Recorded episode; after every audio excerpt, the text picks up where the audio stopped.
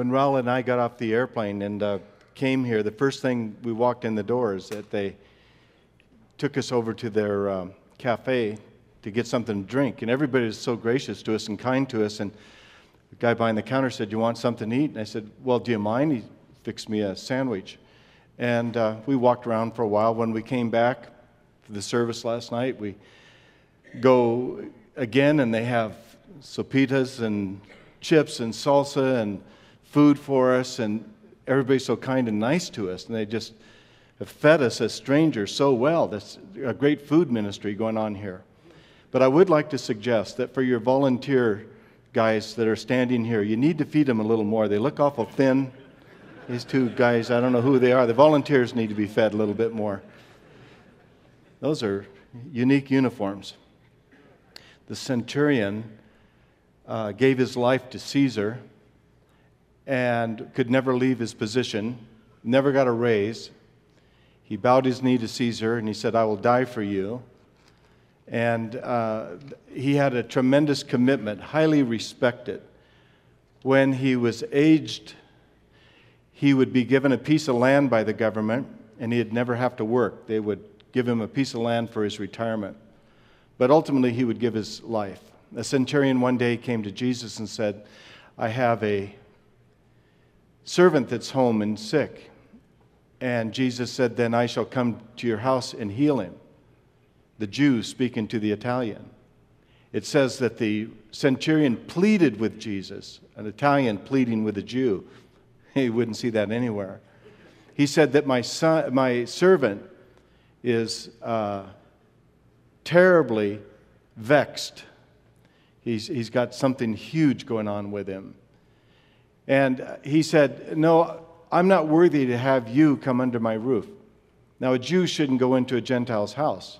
But Jesus was willing to do it because he's righteous. and His righteousness is full of grace. And uh, in Ephesians 6, it says in the next verse that Raul and Ray stole from me that um, you're to put on this shield of righteousness. And it's God's righteousness that will protect you and me. But uh, Jesus spoke the word because the man said, just speak the word, and, and that's all for I'm a man of like authority.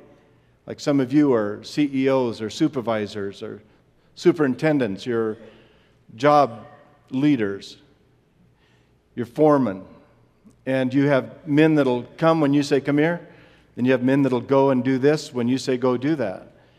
And, and uh, Jesus spoke the word. And when he went home, that centurion was met by one of his men and said, Your servant that was sick is healed. He said, When did that happen? And he told him, and it's the same time that Jesus spoke the word. Jesus is speaking the word to you and me as men, like he did to that centurion. And there's things happening at our houses right now with our family.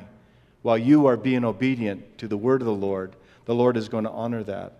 He's going to bless your sons and your daughters and your wives. He's going to bless your businesses and your prosperity. He's going to honor you because you are men of the word. You honor his word, he will honor you. That's his righteousness. And he has the right to honor you because you are honoring him. Well, Jesus turned around and he said, I've never seen so much faith. No, not even in all of Israel, this man had. And then there's a centurion that was at the foot of the cross. And when Jesus died on the cross, and this man was there with his team, that a prisoner could not escape. They nailed him to the cross to make sure that he wouldn't escape.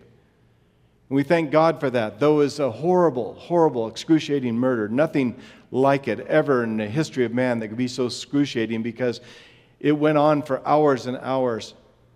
And uh, they finally broke the legs of the men on the cross because it would send an adrenaline rush to the heart and overload it, and the heart would explode and they would die of cardiac arrest. And Jesus was already dead, fulfilling Psalm 22 that said, No bone will be broken in his body. He's saying things that that centurion must have been wondering about. Father, forgive them. They don't know what they're doing.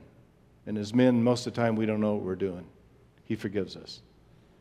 Father, into your hands I commend my spirit. All of his disciples and friends, including Mary, stood afar off from the cross, the Gospel of Mark says. We've all had people pull away from us and be lonely. People we trusted, just like Jesus, have hurt us. We've leaned on people, and when we needed them in our darkest hour, they're standing afar off. Every experience Jesus went through, I think St. Paul went through, and then tries to lead you and me as men through it. I'm crucified with Christ, Galatians 2:20. Nevertheless I live, yet not I, but Christ lives in me. And the life I now live in this flesh, I live by the faith of the Son of God who loved me and gave himself for me. And I think the hour will come for all of you, and myself included, that we see ourselves stretched out on that cross. And we die to ourselves. And that's a hard thing to die to ourselves. We've lived with ourselves all of our lives right up to this very instant. And to let go of who we think we are, humongous. Last year, I was sitting across the desk from Chuck Smith and pouring my heart out to him. And I was crying like a baby. And uh, I said, The pain is just too much. The, the defeat, the agony of the last two years is just too overwhelming. Pastor Chuck said, have you considered my faithful servant Mike? And I said, No, come on, don't go there. I've, I've been reading Job. I, no, I'm not a faithful servant. No, just listen. And he quotes all that part of Job of how that Satan attacked uh, this wonderful man that loved God. He was a righteous man, the Bible says. He had 10 kids. They were all killed in one day. God allowed Satan to take those children. And yet he never cursed God. And the whole issue of righteousness was Satan said, I can make this man be unrighteous. And the only reason he praises you is because you've put a hedge around him. You've made him wealthy. You've blessed his health. You've given him good things. But you start taking these things away from this man, and you will see he'll curse you. And God said, Okay, I'll let you do this, but you can't take his life. Each one of us men today should thank God that Satan can't take our life. You are not going to die ahead of schedule, you're in God's hands. God has something for you and me to do and accomplish. That's why we're still alive this hour. And if we waste the time that we have, we're unrighteous, wasting it on unrighteous things in an unrighteous era. No, God wants us to exemplify His righteousness because we have no righteousness. It's His righteousness. And you'll remember that uh, one of the guys came to Job that worked for him, says, All of your real estate's gone all your donkeys, your camels, uh, your asses, your cattle, everything is gone. He was bankrupt in one day, lost 10 children in one day. His health, Satan says, touch his health, and he'll curse you. And Satan lost the battle because this man had the righteousness of God, and he never cursed God. And he got boils on the top of his head to the sole of his feet. His body was covered in boils. Now, I don't know if you've ever had a boil, but they can be very painful. One boil is extremely painful. Two or three would be overwhelming. But to have your body covered with boils, this means that he couldn't sit down. He'd sit on boils. He couldn't lay on his side on the right or his side on the left or lay on his back. He couldn't stretch out. He couldn't fall on his face. He couldn't even stand on his head. He had boils everywhere. He was in agony, but he still praised the Lord. And then his wife came to him. And she said, Job, why don't you just curse God and die? Now, every man needs a wife like that. Don't we? I mean, we just need that encouragement. And thank God that the person closest to him, as negative as she was, he didn't listen to. His heart was in God's hands. Though he slay me, yet will I praise him. And Chuck Smith sat there and he looked at me and said, Though he slay me, yet will I praise him. And I was hurting, and I was thinking, he had his preaching, teaching, radio voice in his office with all those long pauses. And I was thinking, come on, Chuck, come on, move it along. Let it. and he paused on that, though he slay me. And he said, The reality, Mike, the reality is that he had slayed him, his flesh. I'd always looked at it that though he slay me and I die, that he says, I'm done with you and hits me with a heart attack or whatever, I'll still praise him. But what he was saying was, though he slays me, my flesh, my old nature, I'm still going to go on without the wealth and without the health and still praise him. God's righteousness. There's nothing you and I can do to be righteous people. But He can give us His righteousness, and we can live like righteous people with His righteousness within Him, within us. In uh, Genesis 15:1, it says, After these things, the word of the Lord came into Abraham in a vision, saying, Fear not, Abraham, I am your shield and your exceeding great reward. He's the Father of all righteousness. If you'll turn with me to um, first, uh, uh, excuse me, Second Samuel in the Old Testament and go to the 17th verse. There's a great example for righteousness here for us to take a look at. And how that God would work with us even though the world is against us. 2 Samuel chapter 15. Chapter 17, I'm sorry.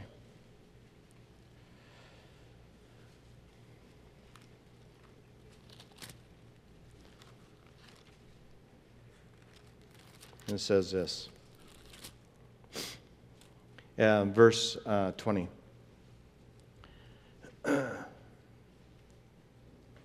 Samuel chapter 17, verse 20.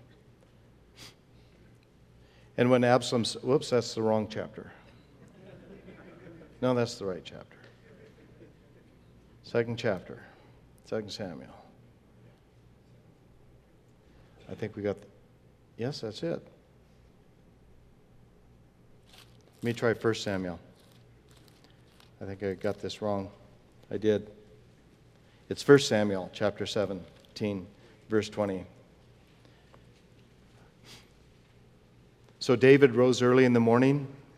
He left the sheep with a keeper, and he took the things that his father had asked him to do to go down to the battle, as Jesse had commanded him. And he came to the camp as the army was going out to the fight and shouting for the uh, battle for Israel, and the Philistines had drawn up in battle array, army against army. And David left his supplies in the hand of the uh, supply keeper. He ran to the army and he came and greeted his brothers. And then, as he talked with them, there was this champion, the Philistine of Gath, Goliath by name, coming up from the armies of the Philistines. And he spoke according to the same word, so David heard them. And all the men of Israel, the men, when they saw the man, fled from him and were dreadfully afraid. I would like to give a challenge to all of us today as men.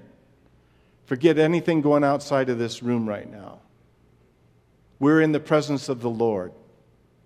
The Lord has changed our schedules and brought us to this piece of property in the confines of this room to hear Him speak. If we're here for any other reason, may He change that reason, that thought in any of our hearts. Because it's a waste of all of our time to show up if God can't speak. I personally believe that our country is in dire need of men. Not men that think that they're women, but men that know they are men.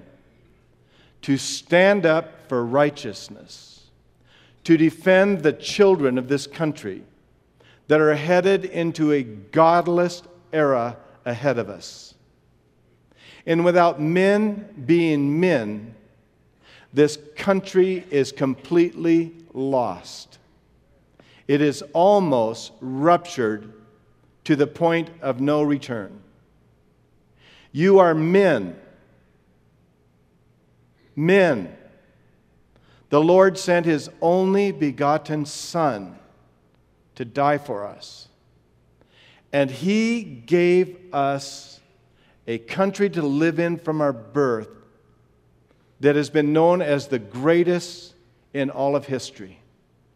He launched this country from the foundation of men's hearts that believed in this Bible. The leaders, you can go back from George Washington forward from the very beginning and read their personal quotes that the day we as a people move from believing in Jesus Christ as Lord and Savior, we are dead as a nation. The day that we move away from the Holy Scriptures in the Bible, we are a dead nation. These great thinkers, from the philosophers to the farmers, that formed our country agreed 100% that God's word would be the foundation of all law and education and lifestyle in this new country. And the devil from day one has tried to pull that foundation out. Yesterday, our President of the United States, who claimed that we are not a Christian country, slapped God in the face. But yesterday, he allowed Muslims to come to the state capitol, the Washington Monument, the Lincoln Memorial, the Jefferson Memorial, and to pray out to Allah. And in all the advertising around America for Muslims to come, it says, Our time has come. They have an agenda. Our time has come. We are going to take this country, your country, your son's countries, your grandchildren's country. They have a plan. They have a plan. And the men of America have become wimps and wusses and jelly bellies and weak back, and they have put the word down, they have put prayer down, they have spit on the righteousness of God and quit thanking Him. Every day they wake up for this great land. Millions of acres of producing farmland is shut down in the last 36 months. Farmers have gone broke, all from the book of Deuteronomy, signs of judgment on a nation. The droughts have dried up the west, signs of judgment. In the San Joaquin Valley, 30,000 farmers and laborers are out of work the state and federal government has shut the water off to the farmlands in California under the guise of environmental protection for a little silver fish that's two inches long.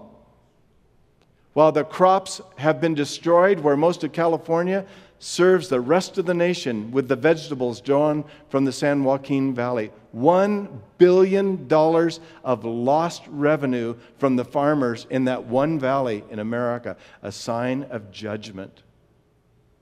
And the end of Judges runs right into the book of Ruth. And the first book of Ruth ties to the last verse of Judges, the first page, the first verse. In the days that there was no king in Israel, the judges did rule, and every man did that which is right in his own eyes. First of all, whenever judges are ruling, it shows there's no leadership and God is judging the nation. And we have seen in the last 60 months judges make decisions and presidents make decisions that are illegal and wrong and non unconstitutional. And the men have not stood up to say, What are you doing with our country? We deserve what we have gotten. But if my people that are called by my name will humble themselves and pray and seek my face and confess their sins, I will hear their prayers and I will heal their land. There is hope if men will stand up for righteousness. I'm not talking about getting some nonprofit organization started and we all just rally. No, I'm talking about you and me taking responsibility as the priests of our homes and the leaders of our businesses and being the light that so shines that men will see our good works and they'll give glory to God. I'm not talking about voting in a Christian president. I'm talking about righteousness in my own heart spilling over to your own heart with your own desire. I'm not calling for a political change, I'm talking for a heart change of men. We're the leaders, we're the head of the wife, we're the head of the household, we're the role models. But Satan knows if he can drug us out and booze us out and drink us out and porno us out and F sports us out and just get us so distracted that the Bible is completely out, he's won the battle and he's almost won the battle. Why would an ethnic group and a religion that is notorious for centuries say, Our time has come for America? Unless there is a plan bigger than anything you and I can see. So when David runs to the battle, He's excited because ultimately he wants to see God's hand work in his country. The Philistines have a giant that's nine feet tall that's screaming and yelling and making noise. And David's daddy says, Go down and see how your brothers are doing. And David arose and he did exactly that. So, when in verse 24, all the men of Israel, when they saw this, they fled. They were de- dead, uh, dreadfully afraid. So the men of Israel said, Have you seen this man who's come up? Surely he has come up to defy Israel. It shall be that that man who kills him, the king will uh, enrich him with great riches and will give him his daughter and give his father's house exemption from taxes in Israel. And then David spoke to the men who stood by him, saying, What shall be done to the man who kills this Philistine and takes away the reproach from Israel? For who is this uncircumcised bear that stands here growling? Oh, no, it doesn't say that. Who is this uncircumcised Philistine? This Philistine, that he should defy the armies of the living God. Who is he? And where are the men standing up saying, Who are these Philistines that have come into America and taken away all of our retirement plans? Firing corporate executives, giving trillions of dollars to businesses that failed, and yet we starve. Who are these uncircumcised Philistines that have come in with a whole complete different mindset than what you and I were taught and raised up to believe in? Who are they? Where did they come from? This is a little boy saying this. He had the righteousness of God in his heart. And this is why God loved him, that he had a heart after him. Who is this guy, and how dare him that he would defy the armies of the living God? And the people answered him in the same manner How dare the director of Homeland Security or our president say that returning vets from Iraq are potential terrorist threats and the right wing conservatives that believe in uh, guns and church and Bible and that are against abortion and homosexual marriages are the enemy of the state now? How dare them say that a veteran who put his life on the line for my little 18 grandchildren and one great grandson that they could have a free country and think and speak as they want. How dare them say that a man, a veteran that would go to war for me, would be a public enemy? That's what David's saying. It's present today. How dare them? Where are the men standing up and saying, How dare you? How dare you treat us like this? These are our heroes. You see these men with no legs and no arms and laying in hospital beds where we're told at Walter Reed Hospital rats are running around the Veterans Hospital out in the open. How dare them treat our heroes in such a manner? You see, when every man does what is right in his own eyes, there is a modern day word for that, and it is the mantra from the East Coast to the West Coast through education, through MTV, through every out, outlet you can think of to bombard the mind. This one single word is called relativism. Every man does what's right in his own eyes. It's a doctrine. You want to be a homosexual? Okay, you can be a homosexual, but I want to be a pedophile. You want to be a pedophile? Okay, you be a pedophile. I won't bother you. It won't be a crime anymore. We'll just let all the laws go. If you don't hurt me, I won't hurt you. But if you be sensitive to the diversity of our lifestyle and you'll have tolerance, but anybody against us, we'll call it a hate crime. Hold it. Isn't any crime a hate crime? You're to love your neighbor as yourself. So if I commit a crime against you, it's a hate crime. It takes hate to cause a crime. But one little interest group says anything against our sensitive spirits and attitudes is a hate crime and now the penalty is going to be even more because it's hate speech. It's already been tested in Canada, it's already been tested in Sweden. The pastors can't read from the book of Leviticus or the book of Romans, and they can't talk about the homosexual lifestyle or they go to jail, and pastors have already gone, and that is in Washington, D.C. right now against the Christian churches because we're filled with hate. This is what David was battling. He saw it more than just a nine foot giant, he saw all the nuance of it. How did America get to the place? How did Israel get to the place that the armies are hiding? And one man can scare a nation and a king. And where's the king? He's in his tent. Doesn't want to get out and lead. and say, Let's go do what's right, and let's stand up for the name of God, because he had gotten his eyes off of God, and he had his eyes completely on himself. And the people answered him in the manner, saying, So shall it be done for the man who kills him. Eliab, his oldest brother, heard when he spoke to the men. Eliab's anger was aroused against David because David had stirred them up to righteousness. Why did you come down here? And with whom have you left those? And notice how he puts his little brother down. Left those few sheep. Few sheep. Oh, and how Big Brother talks down to you. If you make more than $250,000 a year, you're rich and you don't deserve it. The government deserves it to distribute the wealth. Karl Marx said the same thing. Vladimir Lenin said the same thing. Brezhnev said the same thing. and where are the men? Where are the men, let alone the Christian men? We live in dire times, just like Israel. But God is looking for a man like with Isaiah. Who shall we send for us? And Isaiah, you remember, went six chapters of his ministry and still had not had a vision of God that changed his heart. That's what you and I need. We need the heavens to open and we see God on the throne and we have a vision of God and we give him honor and glory, our righteous judge and king, and that he fills us with his righteousness, that our light so shine that men see our good works they give glory to that God on the throne. That's right. This little boy is stirring things up, few sheep. Another reason that David was a man after God's heart.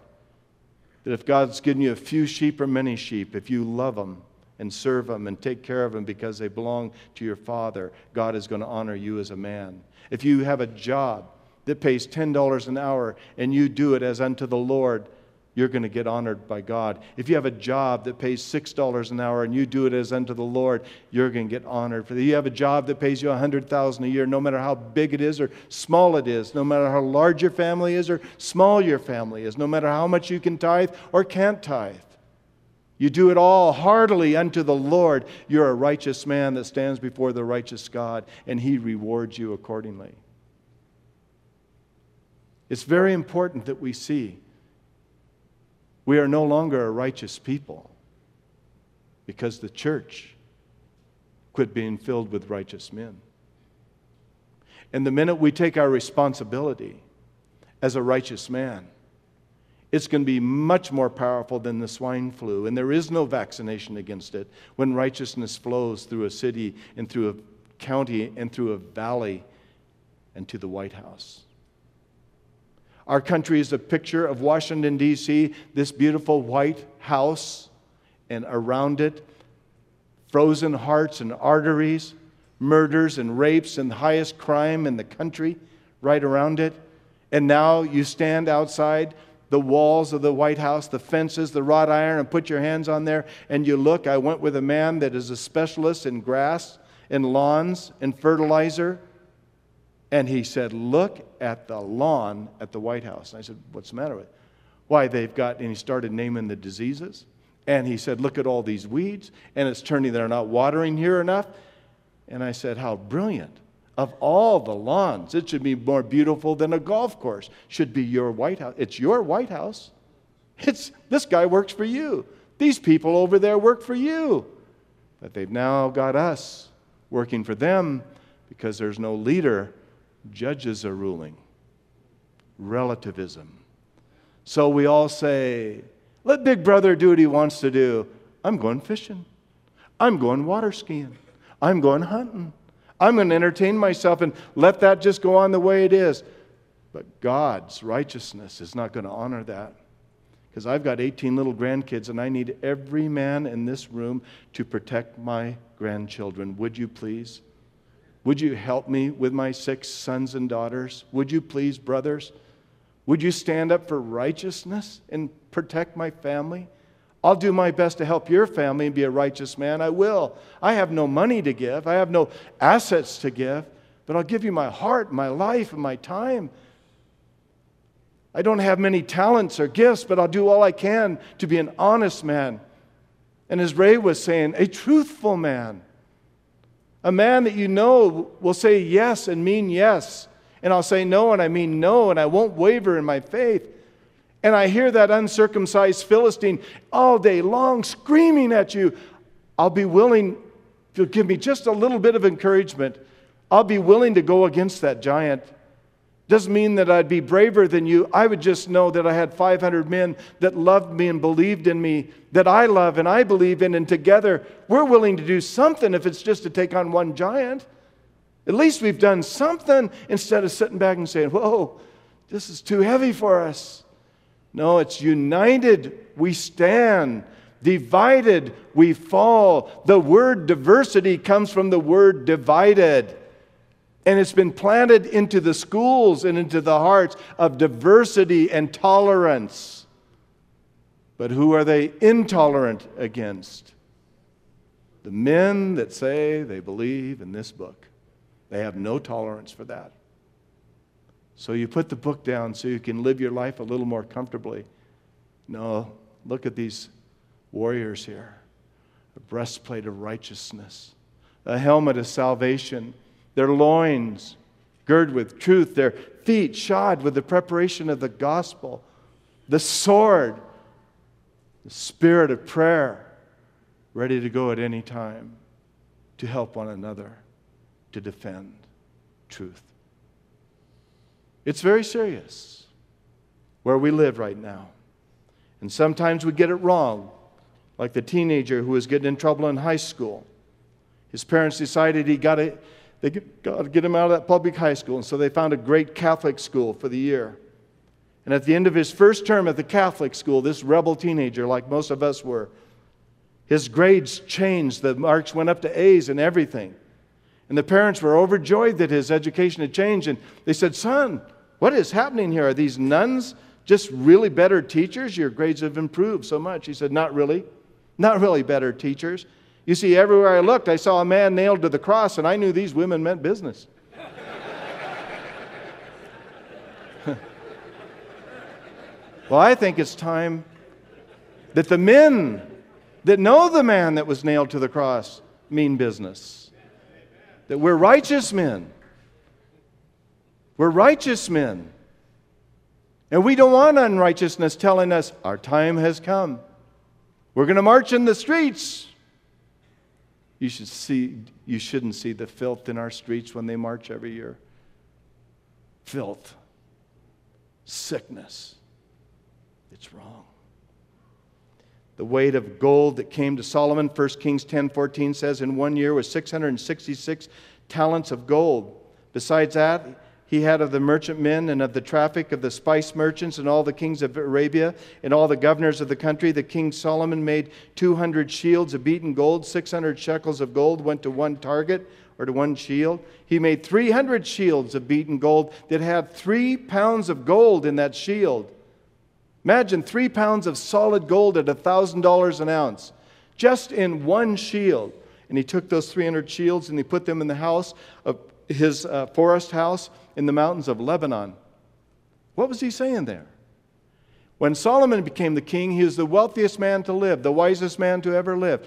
And when he went out north, south, east, west, Africa, Egypt, he went to Asia, to Europe, he went to Lebanon, he went down to the south. He was letting everybody know he extended his kingdom that if you're coming after me, you're coming after wealth and power and you're coming after men that can wear 300 pound shields with three pounds of gold in each one. and how much more you? Your shield of righteousness weighs nothing, but it has eternal values that cannot put a dollar amount on. And if the enemy comes against this shield of righteousness, it's losing. But if it comes against our flesh, we lose, Democrat or Republican, libertarian or independent. But we stand for righteousness, not party. For our citizenship is in heaven. We are pilgrims and sojourners. And the God of all creation is calling his sons to evacuate planet Earth. We don't know the day nor the hour, but I am here to tell you the great evacuation is about ready. And we must get our wives and our brothers and our cousins and our aunts and our grandpas and our grandmas and our sons and our daughters prepared for the great evacuation.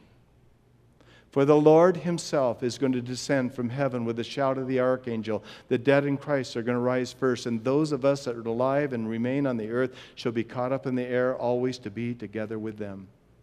Another place, Paul says that Jesus will have a shout, the sound of the trumpet, and a loud voice.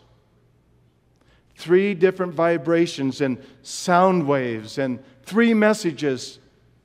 Some people will be so impacted by this three prong, whatever it is, when he descends, that it is going to loose them from these bodies and they are going to take off without a pilot's license and go to heaven and get their new body.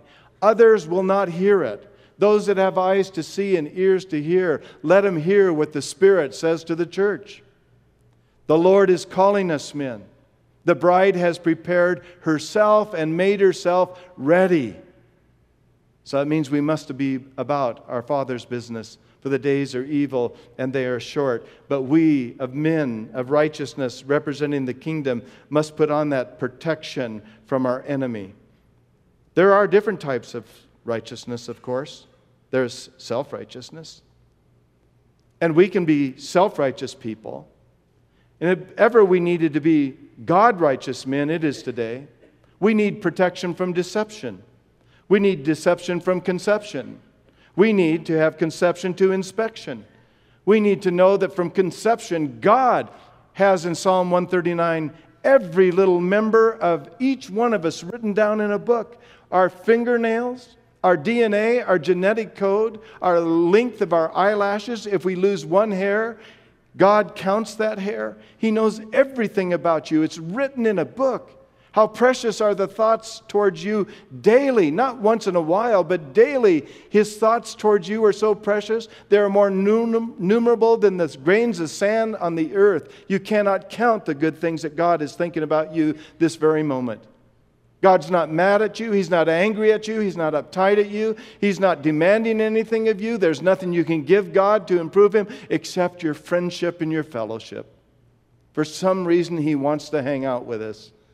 And he created us to be righteous men with his righteousness because we're the Son and he's the Father. And as men, we stand against relativism, and men can no longer do what is right in their own eyes. We must do what is right in God's eyes.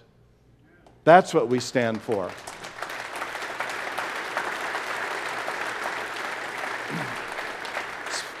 Speaking of Abraham in Genesis 15, 16, it says, And Abraham, he believed in the Lord, and he counted it to him for righteousness.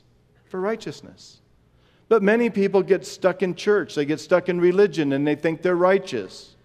A man was hit by a car, by a bus on a busy street in New York City. Now, I was at ground zero. I'm part of a special air disaster team associated with the American Red Cross that is uh, eight of us at a time that go, and the Congress passed a resolution that if any American is injured or killed on a flag carrying aircraft, the families and loved ones of that person has the right to spiritual care. The rule of thumb is for every person that dies on an aircraft incident, 10 people come to the crash site to find closure. When Egyptian Air went down, 250 people died. 2,500 showed up to the Boston area wanting answers. The majority of people, though there were Catholics and Protestants and Jews on that plane headed to the east, uh, the majority were Muslims, and they knew no protocol for Muslim death.